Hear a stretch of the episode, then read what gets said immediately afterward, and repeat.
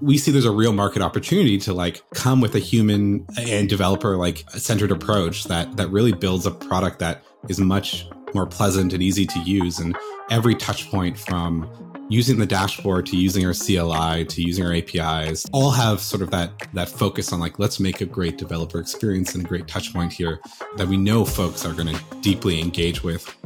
Hi everyone, you're listening to Scaling DevTools. Today we are joined by not one, not two, but three guests. So we've got Jonathan, Andrew, and Brad from DevCycle and also Taplytics, which we'll get into in a second. Um, but DevCycle is a feature flag management tool. Um, and welcome all three of you to the podcast.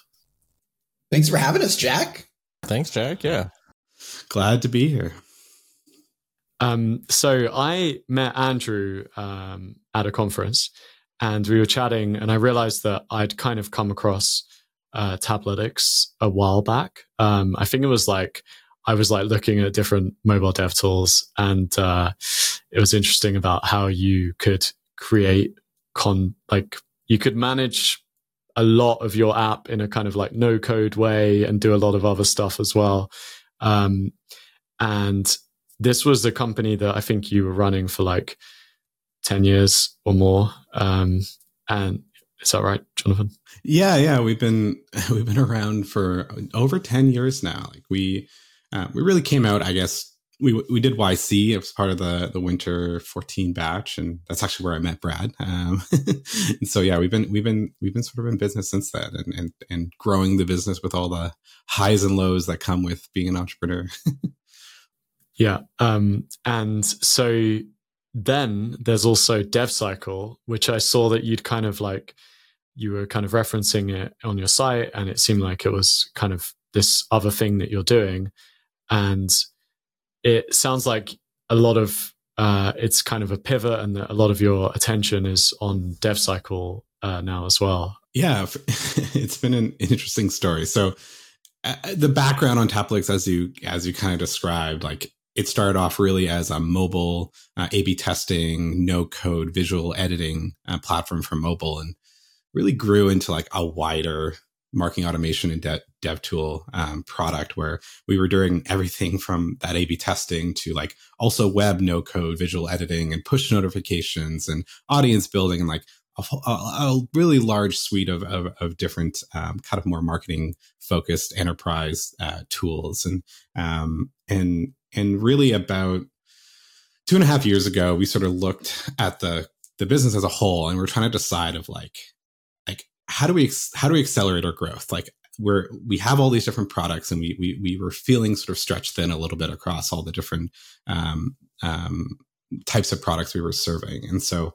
Um, we took a look at like the granular detail. We're like, who are the users who are using our product every single day for their workflows? And that was actually engineering teams using our feature flagging tools, which we kind of built as a side project on top of the A/B testing tools at Taplytics. Um, they were using it every day to like do basically continuous deployment using feature flags, and we're like, hey, this is like a really passionate group of users using our product um, in a way that we didn't really foresee, and and and us internally actually we um, we had started using feature flags daily ourselves as well. So it really lined up well to like our own processes of trying to move faster, trying to get towards continuous deployment um, with our product. This also this was happening like this was like 2017, 2018, like mm-hmm. before feature flags as a service and feature flags as a product was really like an established market too, right? Like this is like early, early, early days of this segment. Yeah. And then, and then we sort of took a look at the business and we're like, all right, if we're going to focus on one thing, we're going to like, this is the market we want to focus on and, and dive deep into the developer tool space, building a great experience specifically for, for developers. Um, and, and that's kind of how, how it all started. Yeah. And I, actually that's a kind of interesting point is you said there about like, if you were going to focus on one thing, um, and could you talk a bit about like the pros and cons of like focusing on one thing versus something like Taplytics that has such a broad set of features? yeah, um, it's. I, I, think we we learned some lessons of going broad early. Um, I think I think as an entrepreneur, um, we learned a lot of those hard lessons of of the context switching. You have you're addressing an issue for one customer in one part of your product, then you have to go context switch to another part of your product that that maybe is architected differently, and um, and that's really painful and really taxing on on your engineering team. And so um, um, so that that was a really hard lesson to learn as an engineering manager and as a founder. Um, that focus, especially um, especially in the early days, but even even as you're growing, um, is incredibly important um, to to build um, build a cohesive product. And um, and really, what when we made the decision to really focus on dev cycle, we tried to go all in as possible. Like obviously, we're still supporting those customers and um, on Taplytics and and and have people in place to to properly support them, but we wanted to give the teams that were going to build dev cycle like 100% focus on on that product um, and not be distracted by by anything else and have the runway to just go and build um, with that that pure focus in mind. Yeah. And what what is like the hardest part um, of of kind of pivoting in in that in that sense? There's lots of it but it, it the biggest thing is moving our customers, like moving our customers over and ma- maintaining those relationships. So the nice thing about DevCycle is that we still do the core things that people are using us on Taplytics. Like most of our usage on Taplytics was code based A/B testing or feature flagging, um, and we're able to support that much better with DevCycle. So it's an easy story to go to those existing customers. We've been able to tra- like transition a large percentage percentage of them over um, because it's a better product um, in, in dev cycle now um, but some of the use cases like push notifications is a is an area of our product we we've actively told our customers we're deprecating. Um, and so that that's a harder conversation but that's where you you work with partners. So like we've partnered up with OneSignal um, to to help um, make that transition of those customers um, easier over to a platform that's going to support them long term. And um, and so that that was probably the the most, and it still is the most delicate balance of, of this whole process. But um, and, and and making sure that we're we're supporting our existing customers as best we can with, um, and that's something I think we've always prided prided ourselves on at Taplytics is having really strong customer relations, really great account management, really strong relationships with those customers. Like we have customers who've been with us for like over eight years now, which is like crazy in, in this world of fast moving technology. And those customers are moving with us over to DevCycle because we've invested in those relationships so much. Yeah, that's, and it was, was like, were most of those relationships very much like kind of f- discussions, like, Zoom calls, or was it more about like setting up like early communications over email and like doc- updating the docs to say things are deprecated, or like how how did you kind of manage it practically? Yeah, practically, um, it certainly is a lot of Zoom calls these days, but we've I think we've built a lot of those relationships by having people on the ground meeting meeting with uh, and making personal connections with with those those customers. And and because Taplytics is like really focused on enterprise customers there's a smaller number of co- like large contracts you need to manage where um, with devcycle we're focusing more on a uh, product led growth um, strategy and less of an enterprise focus um, and so it's it's a bit of a different case for DevCycle, but with Taplytics, we we have a really strong sort of account management team and and really as founders, like not so myself as the CTO, but the other founders um, have really focused to make sure we have those founder connections with the executives at our main um, our main customers. We have those relationships that we can uh, we can leverage if if needed to to work through tough contract negotiations and and tough conversations like this, right? And so um, I advise founders to be close with your biggest customers and the executives at, at your biggest customers. Like never lose that that connection if if you're if you're selling these larger enterprise deals. Yeah, yeah, that that's um a challenging uh one. And how how do you think about like pricing that you've moved over like from um, I, guess pricing's hard anyway, but like you've already got people kind of anchored to like one product that may be like completely different. Um, and then you're kind of the same team. Um, is was that something that was like took a lot of uh, thinking or? Yeah, I think we're frankly still still figuring out because one of the the core changes going from an enterprise product to a PLG um, product is that um, it's like the PLG product is uh, comes in at a lower price bracket, right? Um, it we're, we we're trying to be more usage based pricing versus seat based pricing, things like that, um, which it more aligns our costs to um, customers' actual usage of the product, right?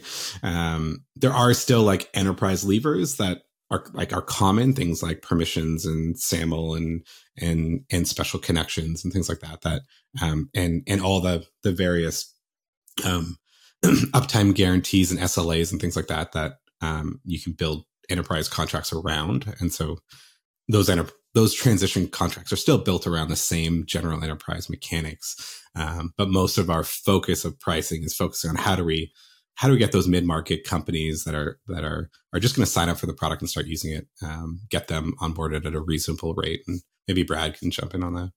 Yeah i, I think it's also challenging when you're coming down market from sort of an enterprise focus to kind of like a mid-level um, market your your decision maker becomes a lot more technical in most cases. So we're talking to engineering teams we're talking to engineering directors we're talking to engineering leads um, who are making the decision to bring in platforms like ours or even like you know and any any platform or any developer facing platform in that sense.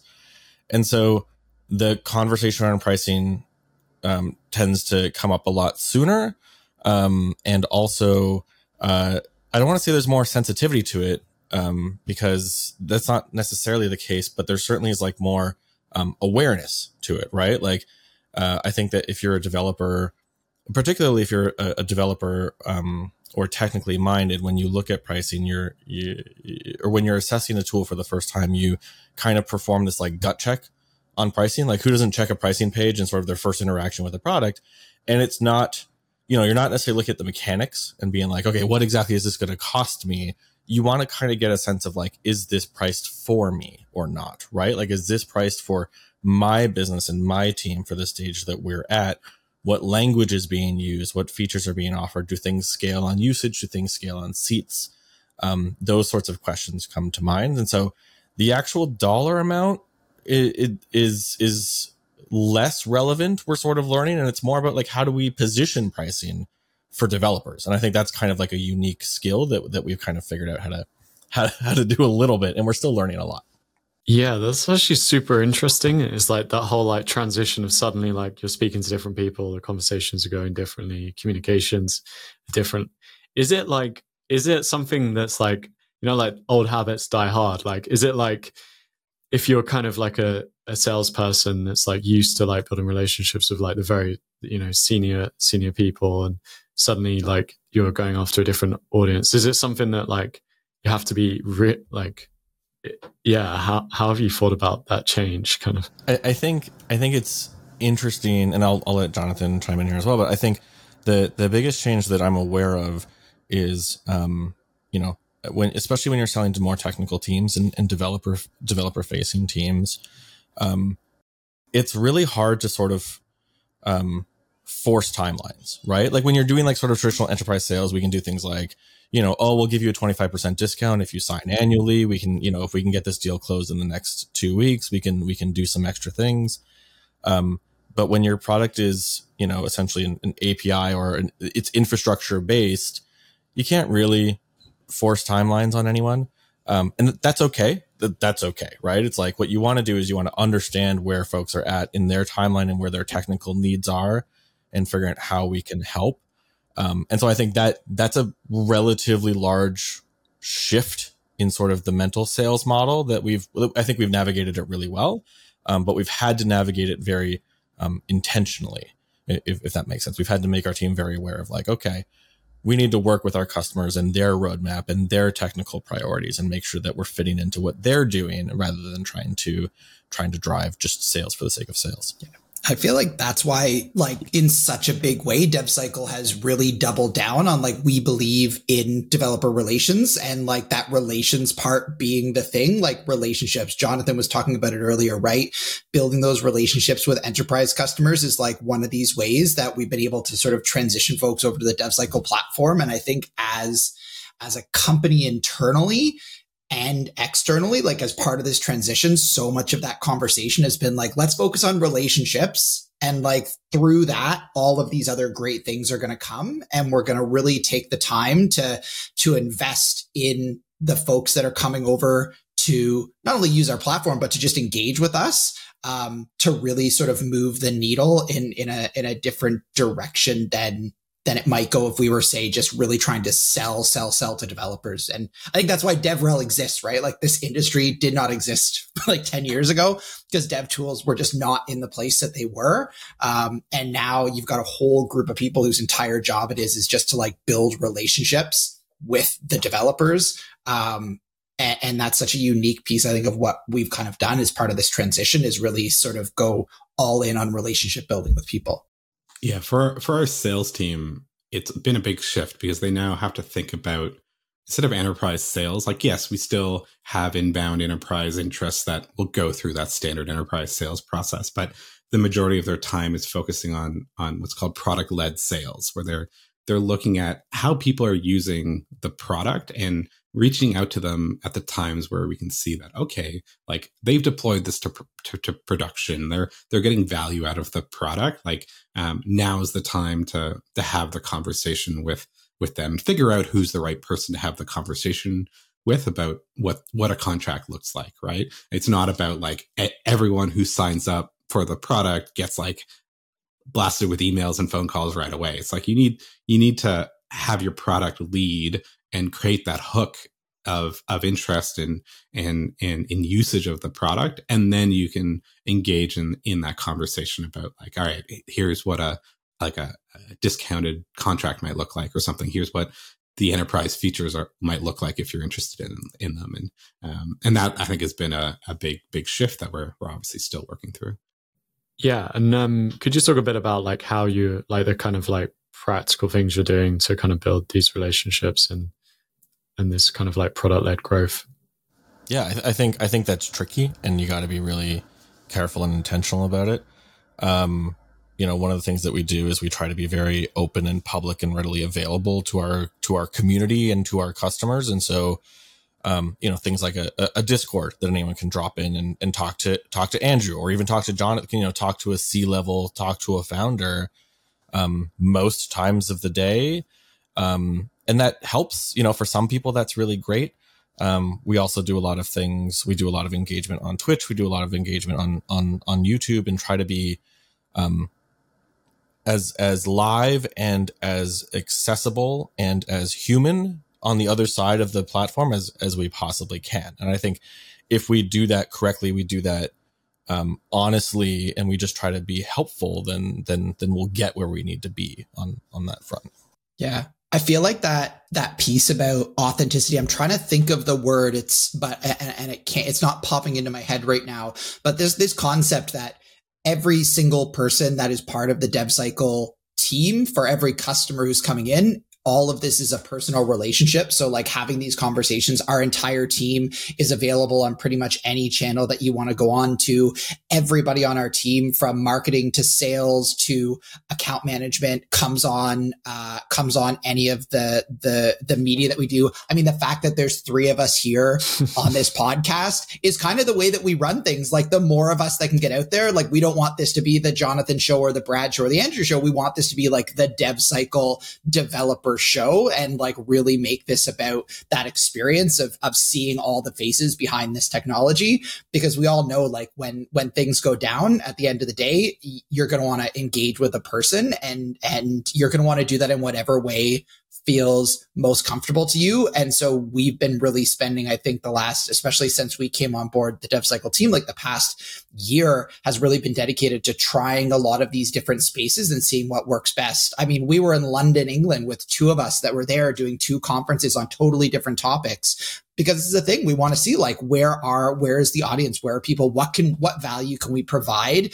to the world outside of just um, dev cycle and feature flags? And it's awesome because even at both those conferences at neither of those conferences did either of us talk about feature flags. We were talking about like here's our expertise that we have in this area that we want to share with the world. And by the way we also work for this awesome company who does this really cool thing. And so if you want to come over here and see what we do like we want to give you this um, to, to kind of allow you to, to get some insight into what we really want to provide out into the world. So put out good things and, and good things will come to you.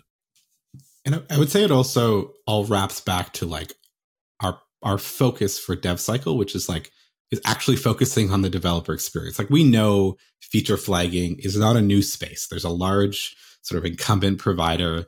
Um, and there's like a multitude of open source tooling and um, internal tools that that teams built um, um, across hundreds or maybe thousands of companies out there, likely tens of thousands.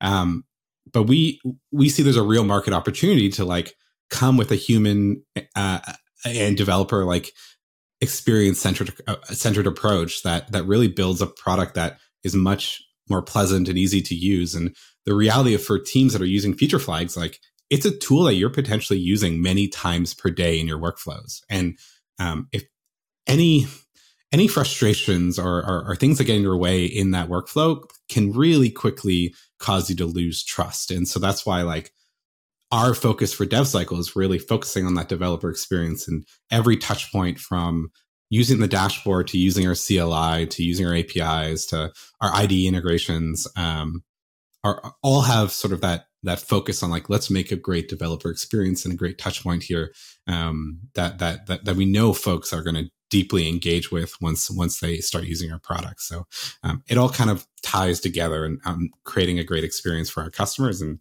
um, that's how we believe that we can be successful in this like kind of existing market that that we know um, there there are large large players and large internal, internal tools that we're competing against. Yeah, that's so so developer experience is kind of the way that you're uh, seeing can kind of take you to that that you know to wherever I guess becoming the new incumbent. it's certainly been successful so far, right? It's kind of been the core the core piece of the puzzle that's really working for us and so we're really looking to double down on it in a in a in a genuine in a genuine and helpful way.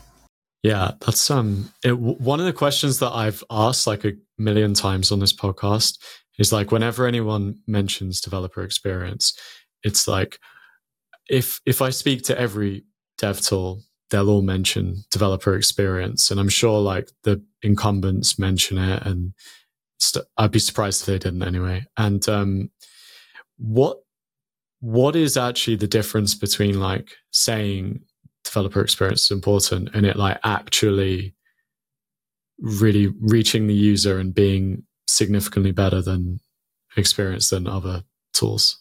That's the $10 million question. You just asked it. Brad, Brad, this is all you. So, I mean, we, we have pretty strong feelings here. And I think, I think it's important to have conviction when we say things like developer experience. I know, um, internally, we don't really talk about developer experience. It's kind of more of an external industry term. Um, but what we talk about more than anything is the quality of our product offering. So when we think about developer experience, we think about the quality of our SDKs, the quality of our API. Um, we want to make sure, like we, when you're building and and and selling to developers, um, there's if you do things well, there's an incredible amount of loyalty, and and that's wonderful if you can if you can get there. There's also like there's a million and one ways to lose trust very quickly. Um, and so when we're talking about developer experience, what we're talking about is ways to make sure and go like not just above and beyond, but above and beyond times three to make sure that we are not losing that trust, especially early on in the relationship. And then making sure that we are maintaining it. And so the way that we go about that is not like it's not enough to say, you know, using our CLI is a delightful experience. That's that's not a thing. Obviously, the industry likes to say that sort of thing, Um, but what we want to make sure is like, you know, that it, it works as it's expected. It works the first time. Uh, it works wherever you are working, uh, and it and it works bug free. Um, and those are sort of the some of the core principles that we operate, and and we sort of sum that up to this idea of like what is the quality of our developer experience, and what is the quality of our developer experience compared to the rest of the market. Um, and a core a core principle that we operate on is like, okay, let's make sure that we're delivering uh, a, a, a developer experience of a high enough quality um, that we stand out, that we stand out in in in the broader segment. Yeah, and I think the biggest change as like myself as, as a CTO um, is that it's not about like building like the flashiest, most marketable features. And I think getting that out of my brain was like one of the biggest changes that like it's you're not focused on like flashiness and, and capturing attention. Um, you, you're focused on like building a great core product that delights more than it frustrates, right? And and builds developer trust over time, um, and and and really removes those frustrations and pain points and, and, and hiccups that every product has, even ours, um, and, and and really iterating on on those like those core things that you do and continually iterating on them and making them better over time and and and doing that more than than sort of working on the next flashy feature that you think will like get you all the attention in the world um when, once you build it because that's not not not true most of the time. Yeah that's a, that's actually i think is a really good point. I feel like a lot of it, it's like especially i find if you're like um it, it can be really hard to like not create a feature and you know publish like here's what we did. Like this week sometimes you know these change logs that don't you know you want to put out this massive feature that, so that everyone's talking about you on twitter like oh these guys ship like oh my like it, feel, it feels like it feels like success right? It feels like progress. Um, but it's it's really it's really not that we spent months on like a custom like test testing system to ensure the consistency and quality of our server side SDKs across all of our platform is consistent. And like that's not sexy at all, but it, like it ensures that when we're making changes to those SDKs going forward, like it's consistent across all of the SDKs and and we can we can ensure some level of quality there. And like it's those types of things that over time will pay off, but like definitely is not something we're going to market um, on our on our public marketing page right away. Yeah. And I guess like the whole, uh, I mean, in a way, like the whole move from Taplytics to DevCycle seems like a kind of like microcosm of this idea that you're just like focusing on making like fewer things really good. Is that, is that kind of like the, yeah, yeah, we we we definitely learned a lot of lessons with with Taplytics, and like to be frank, like Taplytics was a pretty successful startup in in the grand scheme of things. But um, we got to a point where um, we, I think we had built too many features for the size of, size of our team, and, and trying to support all those features just became a burden where it was really impacting our growth. And and and and that was a hard lesson to learn, and and really um, helped, yeah, solidify our, our convictions around creating a more focused product with DevCycle that that that more solely focused on on individual developer experience of, of this this more narrow but um, much deeper product um, than than Taplytics was. I uh, I know you were joking earlier, Jonathan, about like you know you don't really want to talk about all the testing we've done, but now I can't stop thinking about like a landing page. It's just like dev cycle well tested. like maybe that's that interesting though, right? Like that would yeah, that would stand out. Yeah. Yeah. Well, that stuff is open source. We can we can point to it, but yeah. Yeah, that's. I mean, I guess with with evidence is like people love it, right? If you could just show like, here's what we did. Don't, yeah, I mean, yeah. this is this is this is the effort. This is how we think about building products and how we think about building things for for other developers. And it, it really, I don't know, maybe maybe there's something interesting there. Mm-hmm. Um, but I, I I like the idea of maybe there is a way to talk about that publicly that's um, that actually is interesting. I think it relates to how we're sort of approaching open source with DevCycle and how that also is very different than Taplytics. So with Taplytics, we had like we had patentable things in our SDKs um, that um, that we had built very early on, um, and and it meant that we we could never really fully open source a lot of the the SDKs and end software that folks were installing in, into their um, into their applications. And with DevCycle, we wanted to revert that totally. We wanted to make every piece of software that folks are installing in in their applications or their servers or or, or their integrations to um, to things like GitHub and things like that. Um, we want all that to be open source, and and and that's really kind of been a core focus of us of ours, and has allowed us to be open with how our SDKs are built, how they're tested, um, what's our process behind all of that, and um, and really led us to supporting this new initiative called Open Feature, um, which is a, a, CNCF sandbox project, um, Cloud Native Foundation, the foundation behind Kubernetes, and and lots of other pro- projects like uh, Open Tele- Telemetry and Argo CD, and, and and a whole suite of amazing open source projects. And and Open Feature is kind of a new uh, a new project that that is coming up in the mold of Open Telemetry, where it's a vendor agnostic interface to using feature flags in your code. So instead of using DevCycle's SDKs directly, you use Open Features SDKs that have a kind of an agnostic interface to getting feature flag values. And then you sort of plug DevCycle or really any other provider into that interface. And um, that's a, um, uh, yeah, that's that's an open source project that, that we're very excited to to support um, over over the long term here.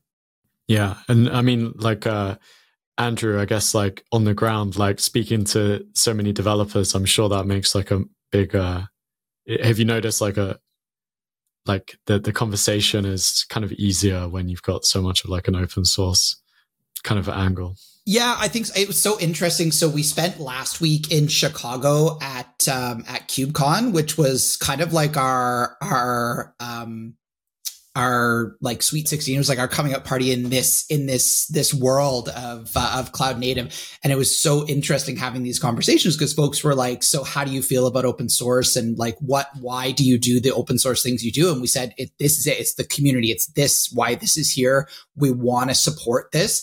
And it just made those conversations about okay now tell me about your SaaS platform that I'm going to have to pay for eventually. It was so much of an easier segue that was in there. And then when we focused on things like yeah but we have have like this usage based pricing and all of these things that okay, I can use this now as a developer and make it so easy for you.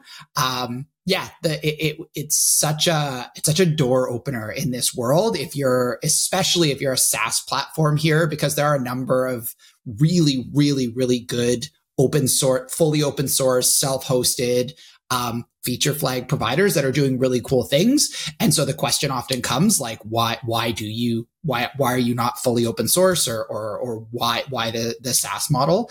Um, and, uh, and I think sort of saying like, you know what, we do this because we think that with this model, we can offer you the best possible developer experience. We have the resources in the team to be able to do that.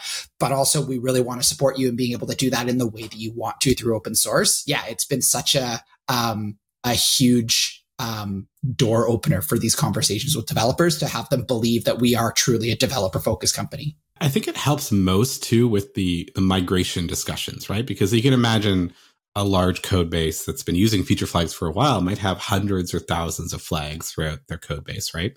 And if they're going to migrate to from an internal tool or a different provider, they're never going to want to do that ever. Like, like it's such a large pain to overcome in, in that migration process that they only ever want to do that once, right? And that's where we can we can point to open feature to say, hey, you only need to migrate to using open features interface once, and then in the future, if you want to change providers or build an internal tool or something like that, um, you can do that with open feature by plugging in kind of a different provider. And, and so it's really helped with those conversations and getting those, those conversations going. There's still obviously a lot of work. Like we've, we've built, um, tools to help our customers convert from, from one platform and, or internal platforms to another and having open APIs and, and schemas and things like that, um, help enable that process. But, um, but that's kind of one of the biggest hurdles for us. Like we know for us, like the biggest hurdle is actually like folks who are using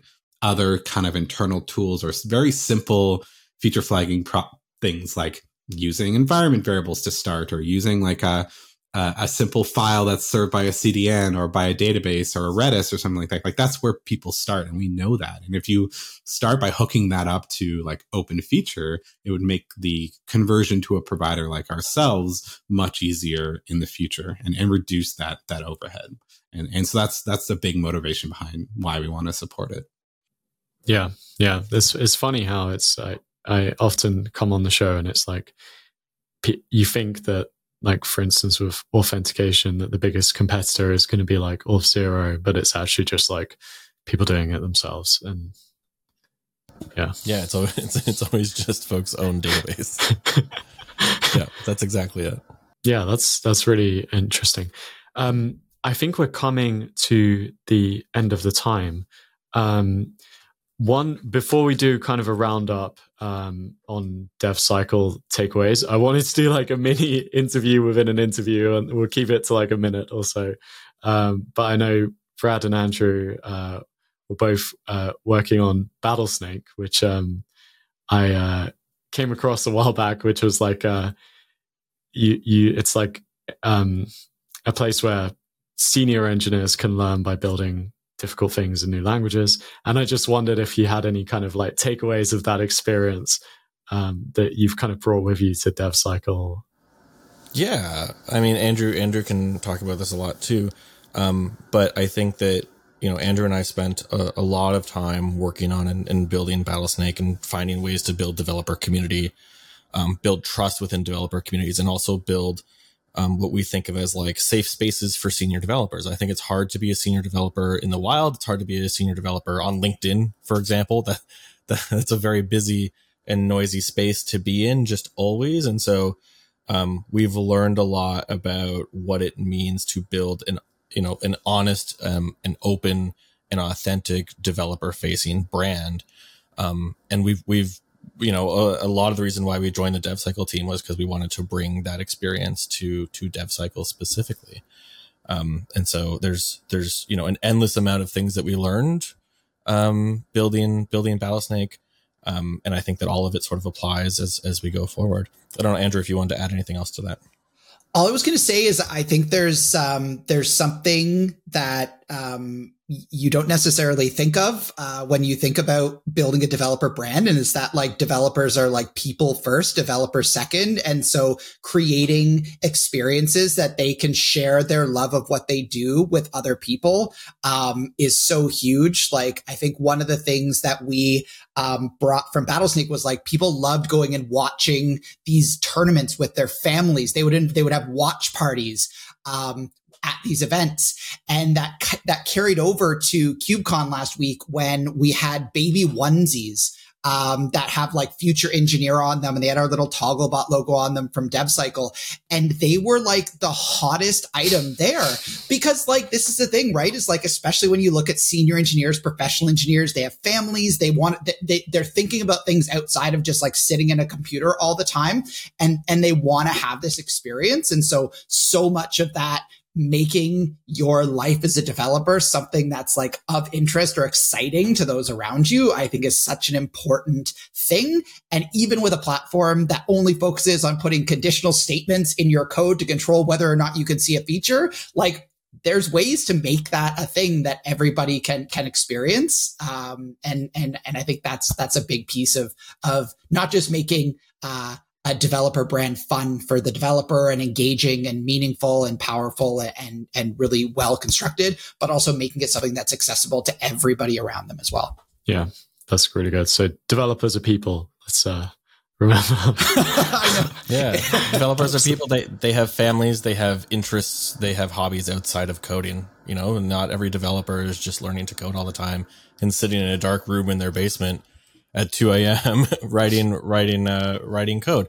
Um, the you know they're they're just at the, at the, end of the day they're just people, and so finding creative ways to treat them like people, um, and and treat them like a diverse set of people, uh, go goes a long way in help building brand and just helping build trust and loyalty.